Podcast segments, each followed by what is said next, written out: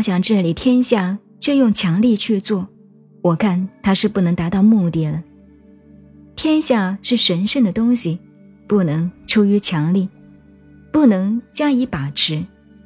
出于强力的一定会失败，加以把持的一定会失去。世人性情不一，有的行前，有的随后，有的性缓，有的性急，有的强健，有的羸弱，有的自爱，有的自毁。所以圣人要去除极端的、奢侈的、过度的措施，